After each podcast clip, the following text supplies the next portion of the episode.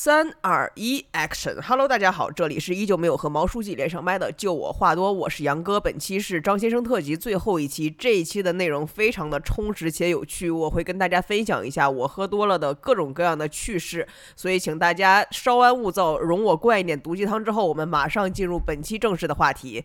就是张先生今天下午刚刚跟我分享了一个观点，让我特别的兴奋和激动。加上我刚刚听完《教主无聊斋》第三百二十七期，《教主无聊斋》三百二十七期非常的好听，强烈推荐大家去听一下。我作为一个内容创作者，我听完了以后，整个血脉喷张，非常的兴奋。张先生跟我讲说。他觉得我不是不会表达，只是我觉得我的表达跟不上我的期望。首先，我看到的第一反应是他真的很懂我；第二反应就我毫不气馁，就没有任何挫败感。我觉得特别的兴奋，我特别喜欢自己追自己的这种感觉，所以我现在整体录制的这个情绪非常的激昂啊！现在已经是下午的三点五十八分，我还没有吃中午饭，以防。晚上赶不上张先生的有氧，所以我打算先把这最后一期的张先生特辑给录掉。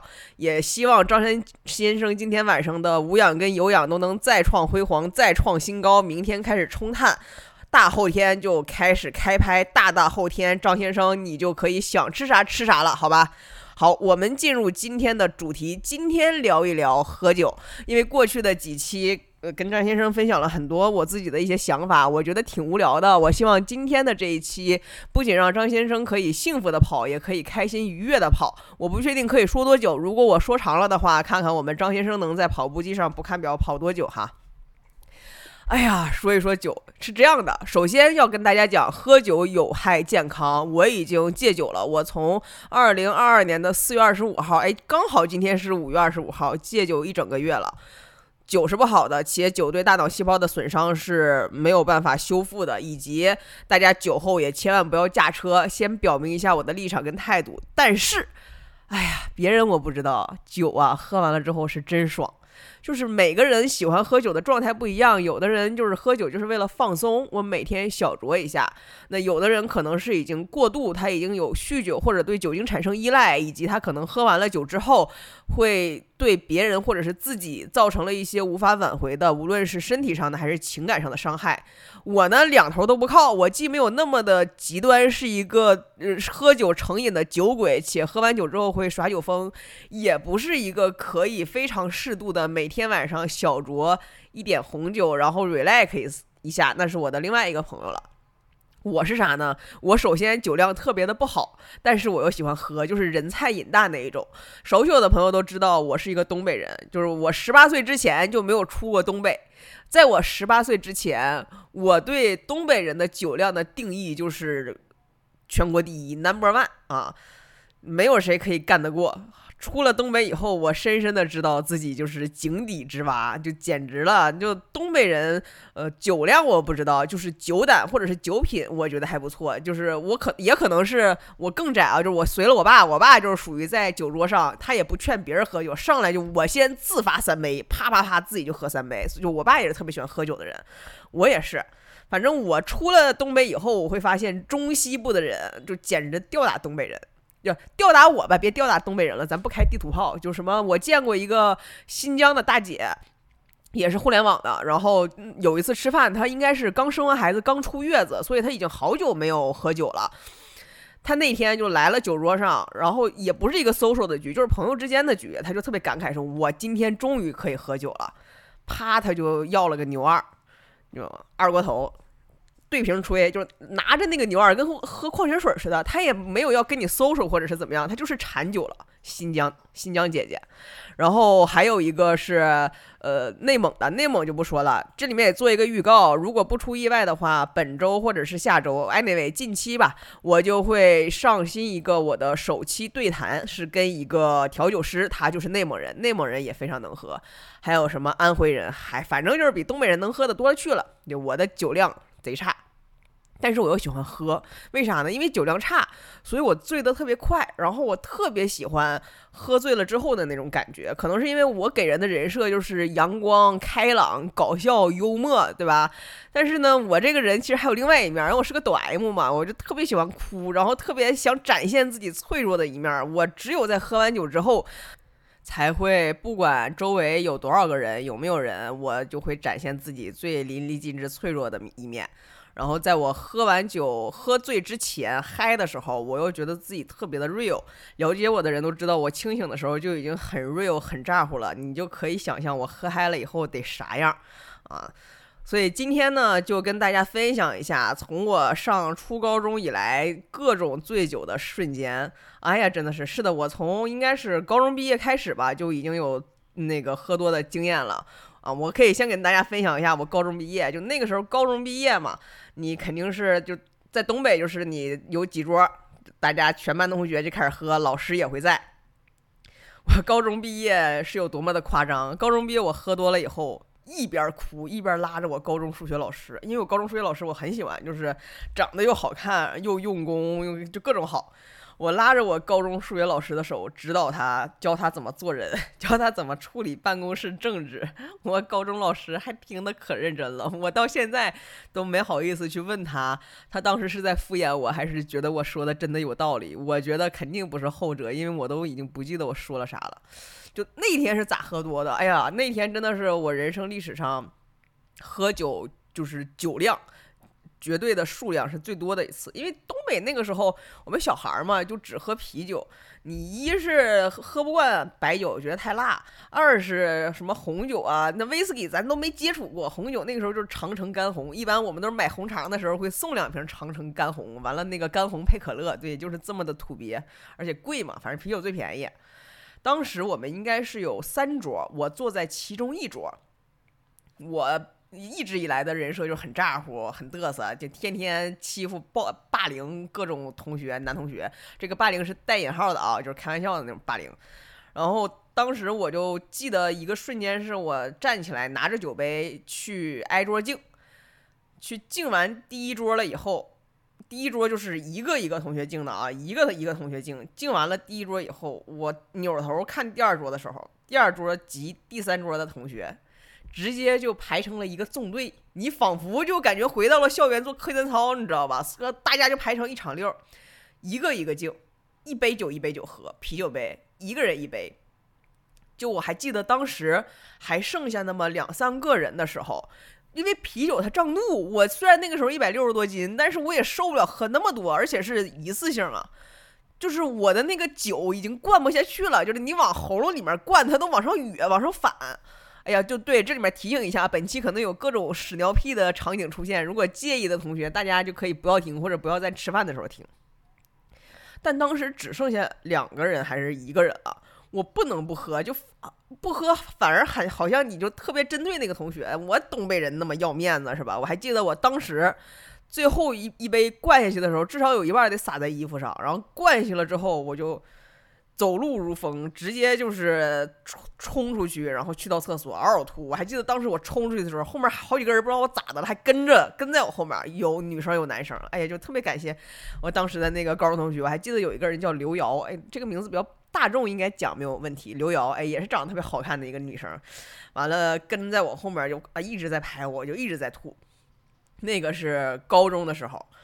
然后我好像初中也喝多过，我不太记得了。反正就是那个法定饮酒饮酒年龄之后，那一次喝完就是属于我喝多喝多了之后，因为我是金牛座嘛，我还记得我喝多了会有几个特点：一是我一定会在知道自己即将喝多之前，把包先挎在一个同学身上，看好我的包，所以我从来没有丢过任何东西。呸呸呸，flag 不能乱立。当时有一个我特别好哥们儿。送我打车送我回家，那那个时候打车还是很奢侈的嘛，在出租车上我就特别感谢他，我当时啪就给了他一百块钱，我说这个付车费，哎呀，他 最后也没跟我客气一下，那一百块钱我就给出去了，我到现在都好心疼，在哈尔滨打车，我觉得那都花不了，就就二三十顶天了。后来据我爸说，这是有一次吃饭的时候，我爸在饭桌上跟其他叔叔阿姨说的，不然我都已经不知道了，就是我。是这样的啊，我的整个人生现在就是破碎的。我今天跟大家讲的我喝多了的故事，我觉得至少有百分之六十到七十，都不是我亲身经历记忆的，就是啥意思呢？可就是我自己没有记住，我说的这些都是我喝多了第二天起来别人转述给我的，所以我就只能默认它是事实，因为我也不知道它是不是事实，我已经断片了，所以我的人生到死就忘了是谁跟我讲了，说梦阳你的人生你就是破碎的，你的人生缺少了很多记忆，是的，我就缺少了很多记忆，各种空白。说回来，我爸说，因为当时我的印象是。我是有一些记忆的，我这个人就是属于，呃，我喝多了，除了了解我的人知道之外，就比如说出租车司机啊，或者是我家里人，我默认他们是不知道的。为啥呢？因为我会表现的特别正经，我也不会耍酒疯啊什么的，我自认为自己表现特别正经。我还记得我经常是因为男生那时候他们老抽烟啥的嘛，然后身上酒味儿还特别重嘛，我都会在楼下，那东北冬天多冷啊，就是咔咔吹着东北的那个北风。然后嚼各种口香糖，希望把自己身上的味儿给去掉。哎呀，就感谢我爹那个时候没有拆穿我。我因为我爸从来没有问过我这些，我自以为还我还挺正常的呢。而且我都是喝多了回家之后，我就直接进自己卧室假装睡觉了。等我爸妈睡着了之后，我再出来各种吐。结果后来我爸说，那天喝多了之后是我哥们儿我大哥送我回来的嘛。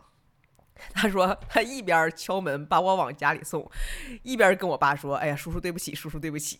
”我就因为我不知道我那天发生了啥，但我觉得，嗯，自打我爸说了那件事情以后，我应该人生中有很多次喝酒是，其实我爸都知道。哎呀，就是哎，我可太爱我爸了，因为我爸就是属于十脚踹不出来一个屁，但是特别爱我的，又特别懂我的那种男人。嗯，希望如果有一天我爸听到了这期播客，能够听，能够改到闺女对他的爱吧。说回来，这又让我想到，就在去年的某某一天，我是中午出去喝酒去了，还那天是工作日，喝了好几个小时，下午回来，我自认为挺正常的，因为我喝的是啤酒。然后我的一个同事过来找我，但后来跟我讲说，大概跟我能有三米到五米的距离，他就闻到了一股浓烈的酒味儿。我但其他同旁边的同事都。佯装镇定，那我那没没影响工作啊！我先声明，我就是那天刚好中午跟人聊嗨喝嗨了，喝了几扎啤酒。继续说，哎，所以说就是基本上我初高中，大家就可以想象我的醉酒基本上就是这个级别的了，后面那就一次比一次严重。到了大学，因为大学我后面讲减肥的时候会讲，因为大学我自己一个人特别孤单嘛，就是嗯，我们那一届拢共才两个还是三个东北人，除了我，另外两个那都富二代，都贼有钱。我当时就是又自卑又是个胖子，家里又没钱，反正就是各种孤单，也没有办法去跟人称兄道弟啥的。所以说，基本上大学放假回来的第一次聚餐，就是跟高中同学什么的聚餐。我当时就喝多了，那个时候就圆桌，就哎，东北人那个时候聚餐就特别喜欢那种包间儿，完了圆桌，那个桌子还能转的那种，咔咔你转菜。我的最后的一个印象是我喝多了之后就趴在桌子上嗷嗷哭，我说哎呀我好我什么我好孤独啊之类的话，就原话我都已经说出来了，就是哭到已经上气不接下气，无法呼呼吸。当时旁边是我的一个高中同学，还记得他叫王丽娜。哎呀，我那个时候的同学的名字都非常的普通，所以我觉得都可以讲一讲。我还他就拍着我的后背说：“孟阳别哭了，没纸了。”他也不是开玩笑，也不是啥，他就是也不是安慰我，他就是陈述一个事实，真的没纸了。那个是我当时在饭桌上的记忆。第二天呢，我差不多十点来钟收到我。昨天就是前一天晚上饭局上面一哥们儿的电话，他说：“孟阳，你知道你昨天干啥了吗？”我说：“干啥了呀？”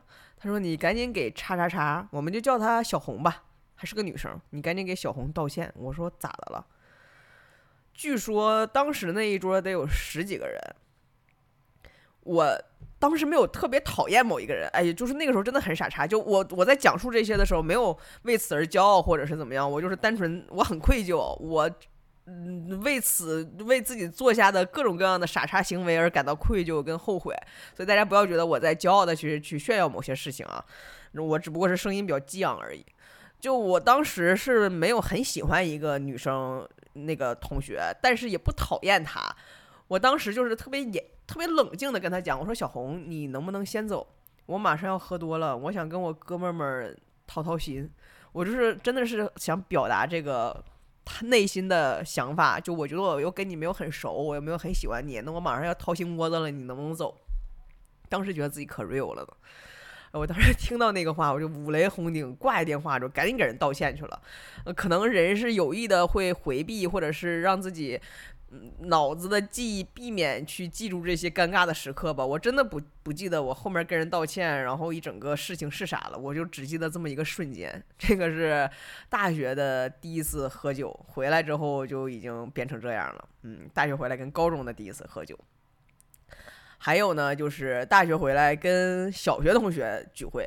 我是小学毕业了以后就从来没有跟小学同学聚会过。那一次的动。出发点是啥都不记得了，应该是那个时候人人网就校内网还比较火，哎，暴露年龄了，就在校内网上可能联系到了当时的一个小学同学，他姓陈，我们就叫他小陈儿吧，嗯，然后我那个时候应该还是在上大学，回来的某一次就是小学同学聚会，你想那都过去多少年了，然后我小学的时候我还是学习委员还是班长，应该是班长。那是我们班一霸，就老师又喜欢我，学习又好。我们当时就出去上公开课，那课文都是我念的。我又是个胖子，跟男生关系也好，女生关系也好，就是处于校园霸凌与校园搞笑的那个灰色地带之间。我当时就特别喜欢干啥，跟男生互踹，我都不记得是谁告诉我的，我就知道男生的弱点就是当。跟男生互踹的时候，他们也踹我，所以我不是单方向霸凌。就男生互殴的时候，我就踹他们裆。所以当时那个也是有几个圆桌在那聚会的时候，我的一个男同学啊，提着酒杯就过来了，说：“梦阳，你这不喝两杯，你当年咔咔踹我，让我差点都不孕不育了，就开玩笑啥的嘛。”就又开始喝。我只记得那天的聚会，就是我，哎，人真的太奇怪了，就是人怎么会失忆呢？就是我当时就只记得自己一睁眼，就是在 KTV 躺 KTV 的沙发上了。然后在 KTV 发生了啥，我也不记得了，我也不记得自己在 KTV 有没有唱唱过歌了。就下一次记忆就是已经在回家的出租车上了。当时出租车里面总共有三个人，我啊加上司机是四个人啊，司机我那个小陈就是我那个初中同学，我弟啊，那个时候就喜欢称兄道弟的嘛。还有当时我们的那个学习委员也是个女生。哎呀，就小学嘛，我再怎么那个性格开朗，也是会搞一搞小团体啊，啥玩意儿的。反正当时小学临小学毕业，我就应该也是说过他一些小话啊，在老师面前还是在同学面前，我已经不记得了。哎呀，自己真的，我我好碧池啊！就大家看看杨哥，现在看起来多么爽朗开朗，对吧？开阳光的一个人，就真的也是干过一些很肮脏的事情。嗯，所以我当时就觉得一直心怀愧疚，我就觉得很就背后插了一刀，因为当时我俩一直在小学那五年都是好朋友，结果不知道为啥，我就当时哎呀，听信了别人的谗言，反正临到小学毕业就在背后捅了他一刀，大家可以这么理解吧。当然，这个实际上就是去说一些小话哈。我就先送他回家嘛，我还记得当时送他回家的时候，他先下车，我就下车了。我说那那同学姓王，那个女生。我说我就给他鞠躬，我说我对不起，咔我就给他鞠了一躬。我也不知道他已经啥反应了，反正 那之后我俩好像也没咋联系过，我不记得有没有联系过了。但我就记得我跟王同学鞠躬了，嗯，也不知道王同学有没有原谅我。王同学，如果你听到这一个的话，我还蛮想知道有没有原谅我的。我连你有没有你微信我都不太记得了，嗯，也不知道你现在过得咋样，希望你过得好吧，嗯。然后我跟那个陈同学，那陈陈同学还是个男的，跟小陈儿，我俩。就应该家里挺近的，反正就在我家附近，就下车了。我说我想撒尿，原话我说我想上厕所。他说那那那那咋整啊？就满大街，那已经就在我家附近了，不知道为啥不不把我送回家，满大街找厕所。当时哈尔滨的肯德基还不是七乘二十四小时的，所以我们找到了一个肯德基，发现哎，肯德基关门了。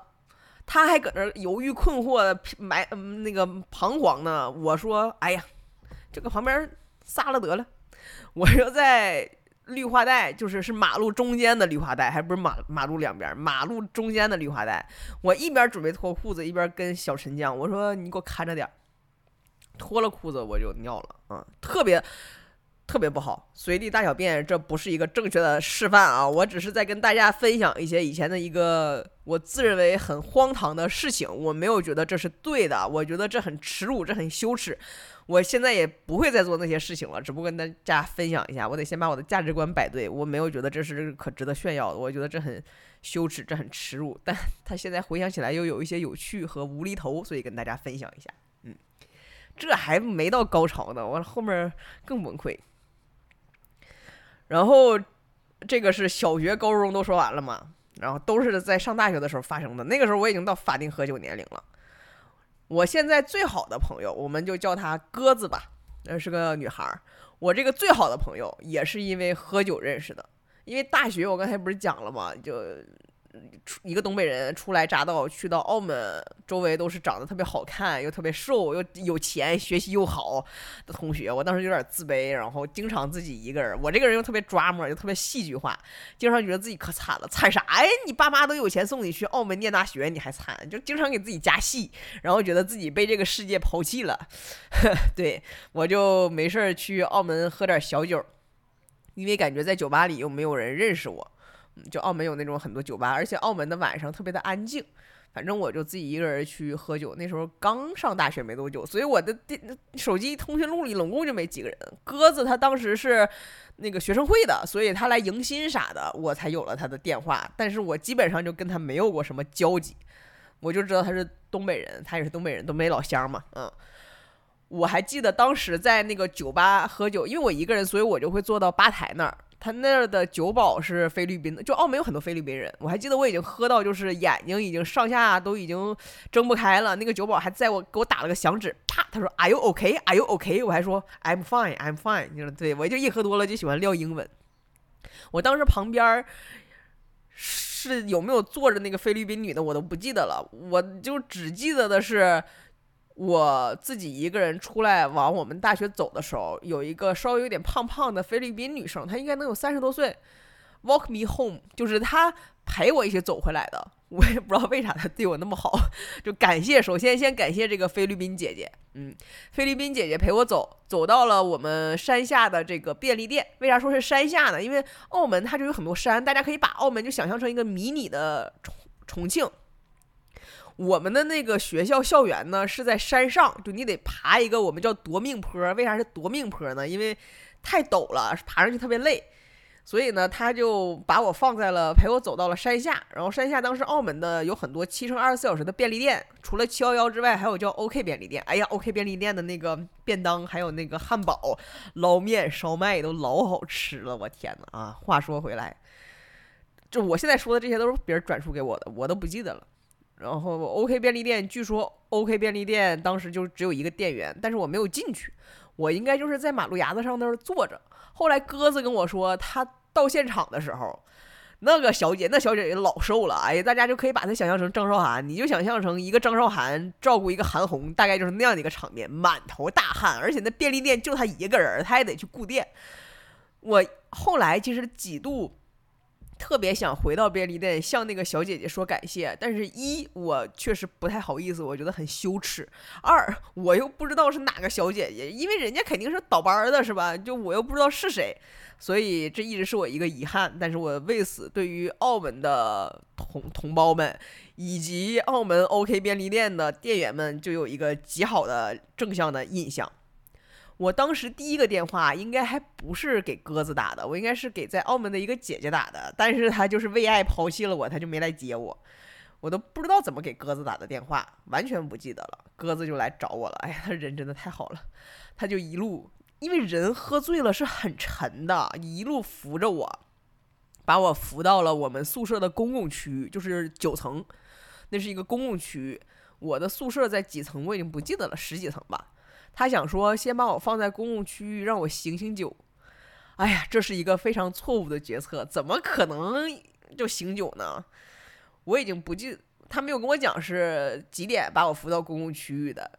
据他讲，我就一边哭一边跟他倾诉我有多么喜欢迈克尔乔丹，一直讲到凌晨四点。他实在是受不了了，他当时就打电话给她男朋友，给王指导。让王指导过来，不怎么，他俩就一路把我给扛到宿舍的，所以可见酒后吐真言。当时的我有多么的喜欢乔丹，我至今都非常喜欢乔丹。乔丹是我唯一崇拜过的偶像，他就是我的神，我太爱乔丹了。没有乔丹，我英语都不可能那么好。我高考英语一百三十六分呢，就是因为当时我就是想说，如果有一天我能见到乔丹，我必须用英语跟他说我有多崇拜他。我这初中初二之前，我从四岁学英语，一直学到初二，我的英语都是属于当时我们的那个课外班。哎，这多说两句啊，当时我们的那个课外班是属于嗯倒数淘汰制，那个时候就淘汰制了。你要是最后一名或者两名，人家就不让你上了。我永远都在那个倒数的即将被淘汰的那个边缘尬游。从四岁学学到初二，英语都是这个水平，直到初二。首先感谢姚明进入 NBA，我就开始接触了 NBA。去到了 NBA，我就知道了乔丹。那个乔丹，那个时候乔丹已经是第三次复出在奇才队，一发而不可收拾，爱上了乔丹。喜欢，哎，这位这里给各位家长分享一下，怎么解决孩子的学习问题？你要解决他的动机问题。这个这个管孩子跟工作管业务是一样一样的，解决动机问题，其他的你都不用不用管。我就自打喜欢上乔丹，我买了九本练习册。卡卡做题海战术！从初二开始，我的英语成绩就没差过。初中的时候，一百二满分就没有低于过一百一十八。我高考英语一百五满分，我一百三十六，那还是有点发挥失常的。嗯，说完了，就是嘚瑟一下。嗯，这个是大学的。第一次印象喝多，但是这让我跟鸽子变成了好朋友。他到现在还是我的好朋友。就我现在我的微信名叫贝克桑嘛，就大儿子翻译过来，他就是我爹爹。嗯，感谢鸽子，没有鸽子，我那天晚上已经估计就睡在大马路上了。对。然后另外呢，就是哎，高大学喝过太多，喝多过太多了，都不记得为啥了。反正就先讲讲这么一个，分享这么一个故事吧。紧接着呢，就是还有一个特别经典的，那个时候已经大学毕业工作了。当时我在深圳工作，我有一次来北京出差，那个时候应该我就是在北京递的辞职信吧，第一份工作来北京出差，已经是二零一三年底的样子。我有一个当时我的大学舍友有一个是北京人，他就想说：“哎呀，梦阳来北京了，那不得照顾好对吧？北京人也很仗义的。”我就来了，来了。当时他是这么安排的，他本来想请我去吃湖大小龙虾，湖大小龙虾很火嘛，现在应该也很火吧，在簋街。湖大小龙虾就是，如果你晚上去吃，你要等特别久，所以他的计划是这样的：先去湖大拿个号，排着号，然后带我去五道营胡同那个某一个有乐队演出的酒吧去看看演出。等到十二点，演出也结束了，咱胡大一边吃着小龙虾，一边喝着酒，哎，美滋滋。谁成想，可能大学的时候我俩也没有喝过酒吧。他实在是对我的了解还是比较少。我在那个酒吧就喝多了，人家是想让我去看演出的，我酒吧我就自己喝多的，全程我好像都没咋跟他互动过。我就多了，我多了吧，他又不太了解我，因为我喝多，我刚才也跟大家讲了，如果我没有大哭什么的，我在外人面前看起来很正常，他没有看出来我喝多。这就是先埋下了第一个伏笔，第二个伏笔是当时他有几个朋友，就是我都不认识，他的一些高中同学还是什么好朋友，一个女的，一女三男还是一女两男，不记得了，因为那个时候我已经多了。大家在酒吧集合，已经准备就是要去湖大吃小龙虾了，直到要离开那个酒吧，我朋友才发现一点不对劲儿。他是怎么发现的呢？这块我还记得，就是我即将要走出那个酒吧的时候，有一桌。男男女女应该是三男一女，可能大家就开了个玩笑还是怎么着，就大声话茬了。嗯，当时我的那个朋友，我的那个大学同学还没有对象呢，然后还是怎么着，那几个男的好像也单身。反正我就开始就要给人牵姻缘了。就我之所以知道这个事儿，是我第二天早上一起来，发现我手机里面莫名的有好几个不认识的微信，应该就是我加了人家的微信，打算帮我这姐们儿去筛选一下。那个时候，我姐妹应该看出来我有一点不对劲了，但她没想到我喝的有多多，她依旧坚持要带我继续嗨，去吃去湖大，直到据说我上了人家的车以后吐了，还吐在了人家的什么羽毛球拍上，印象很深刻，但我这种完全没有印象，我也不知道他们是怎么处理的这个吐，他们才意识到，哎呀，梦阳喝多了。那不能去吃湖大了，你都咔咔往出吐了，你咋湖大呀？但是他，我也我不知道他咋想的，他就也没想过要送我回酒店啊。主要他不知道我住哪，他可能想等我这个酒醒一点吧。他说：“那孟阳没有蹦过迪呢，我们带他去夜店吧。”据说是带我去了五道口，哎，太后悔了，我少喝点，没准我就蹦上迪了呢。我到了夜店的时候已经不省人事了。据说是睡在了夜店对面的星巴克外面的椅子上。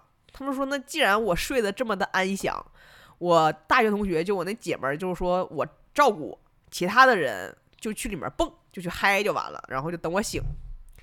当一切都如此皮散的落我的时候，我醒了。我一睁眼，只说了一句话：“我要上厕所。”那那个时候已经就是对吧？大家已经认清了一个事实，就是我喝的嗷嗷多。他们担心把我自己往厕所里一放，我可能就也没有办法解决这一切，而且那个时候可能都没有办法把我抬到厕所门口。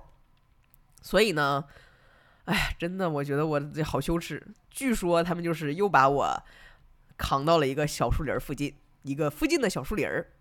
他说：“你就在这儿解决一下，我们就在那等你。”嗯，他们就把我放在那儿。他们就出来，在旁边等我，干等等不着，干等我就不出来。哎呀，他们就说那回去看看吧。据说当他们看到我的时候，我是睡在了自己的排泄物和呕吐物旁边。哇，就我为此感到非常的耻辱啊！我就以后再也没有过了，那应该是最后一次了，非常的耻辱。但是我就。哎，就酒精酒太害人了，大家不要喝。我已经戒酒一个月了，我在前前面开头就讲了，我已经戒酒一个月了，我后面也不会再喝了。嗯嗯，那那一次真的我印象非常深刻。为啥非常深刻呢？主要是我就没有清醒着见过我姐们的那几个朋友，而且我都不认识他们，就搞了这么让人家折腾了这么一晚上，还吐人家车上了。他们又不知道我住在哪儿，因为我是来出差的嘛，不知道我住在哪个酒店。我姐们就给我开了陪我开了个房。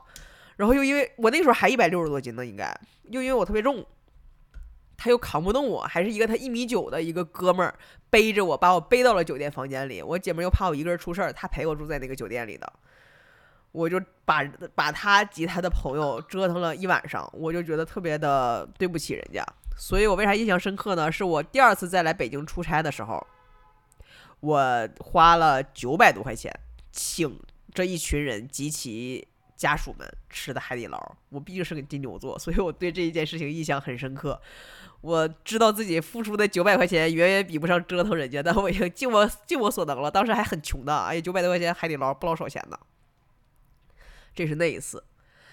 再附近一点呢，就是前两年了，前两年的事儿了，一八还是一七，反正就是自打我一七年分手以后，我的妈呀，我这疯狂的宿醉跟喝酒买醉，所以就发生了很多。非常丢人、羞耻的事情，其中有一件事情就是，当时我我一个朋友过生日，是我朋友过生日啊，但是就我们俩人，我们就去一个 KTV 说唱歌，哎呀，这个朋友后来也是因为一些特别琐碎的争吵，再也没有联系过对方，我还有点后悔，但是我要又又要面子，就就也没有办法再去跟人家复联了。就是如果这位朋友你也听到了这个的话。你你联系联系我，你给我个台阶下，对吗？咱俩还做好朋友呗。啊，说回来，反正就是在 KTV 唱歌，我点的白葡萄酒，白葡萄酒真的劲儿不大，我就第一瓶喝完我都没事儿。但是我的那个朋友呢，当时又没有那么的了解我，他就希望对我好，他就看我没有尽兴的样子。其实当时我已经喝嗨了，就如果停留在第一瓶刚刚好。结果他问了我一句话：“还喝吗？”那我我说喝。我肯定喝呀，对吧？那都已经嗨成那样了，我的最后的记忆就停留在第二瓶酒打开，我喝了一口还是一杯，不记得了，我就失忆了，唰我就失忆了，不省人事。反正 第二天我朋友给我拍他的车，人家开的还是一个蓝色宝蓝色的宝马，那宝马车车上车门咔咔的各种我的呕吐物的那个啥 残留物。但这都不是那个精彩的，精彩的是他送我回家，当时我是坐在副驾驶，等红绿灯的时候，据说我摇下了车窗，其实我是想吐，就是吐不出来，大家应该有那种感觉，想吐吐不出来，你就只能往出吐口水。我，但是我摇下了车窗，红绿灯旁边是一个停着的是一辆出租车，我一直往人家出租车上吐口水，我。绝对不是故意的，我当时肯定就是说想想往出吐，但是刚好旁边停着一辆车，给我朋友吓得，我朋友也是个弱小的女生，她就正好趁着还在红灯的时候，赶紧就把我从副驾驶拽出来，然后把我塞到了后排，把窗户一关，她特别怕挨揍。还好，就感谢那个出租车大哥，我应该也没有吐到人家车上啊，就是因为可能隔着还比较远，我的当时的肺活量也没有那么的好，嗯，这个是在前前两年的事情，哎呀，就还挺有点遗憾，因为当时脾气特别的不好，情商特别的低，还后来因为一些事情跟这个朋友就断联了，就好对不起这个朋友，嗯，再就是也是失恋之后的事儿了，也跟我一哥们儿，我们就叫他宇哥吧，在我家楼下的一个。烧烤店儿吃烧烤，拿了两瓶红酒。哎呀，我就就哎，这个玩意儿，我现在就知道自己喝红酒和白葡萄酒就一瓶的量，多多多多一口都不行。当时我就是在在家喝的时候，喝到第二瓶红酒的时候就多了。哎，那那家饭店也特别特别的好，我就不说名字了，不然就把自己暴露了。我当时在饭店的时候就不行了，就也是趴着桌子一边哭一边吐。就特别感谢那家饭店的服务员，好像当时也是态度特别的好，还这个各种擦地啊什么的，就是感谢他们，特别感谢他们。我后来也经常的去他们家去消费，但是我觉得给人家造成了各种各样的麻烦。哎呀，就是感谢人家，也没有把我拉入黑名单。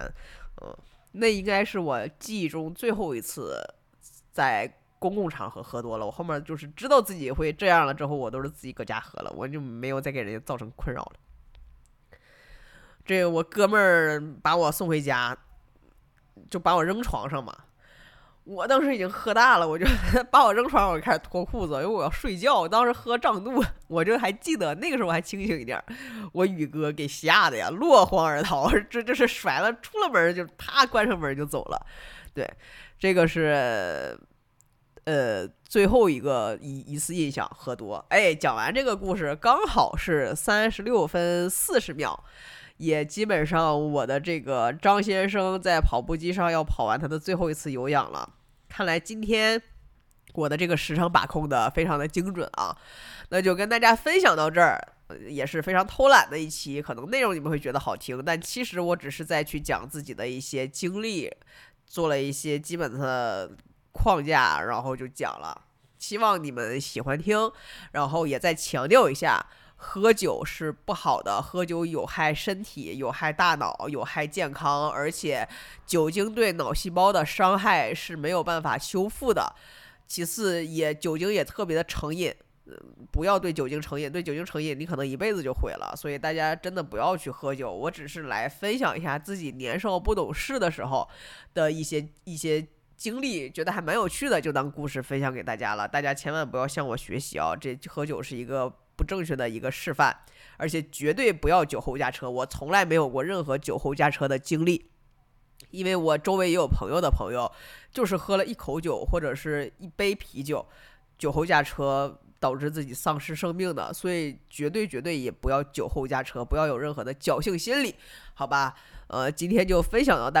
到这里，如果大家有不开心的呢，现在建议大家去运动，去跑步，就像我的朋友张先生一样，你有很也可以向别人去倾诉，但是不要喝酒，也不要喝多了给呃社会、给别人和给自己、给家庭造成任何的伤害，这都是不对的。我们今天就到这儿，也祝贺张先生完成了自己的最后一次有氧。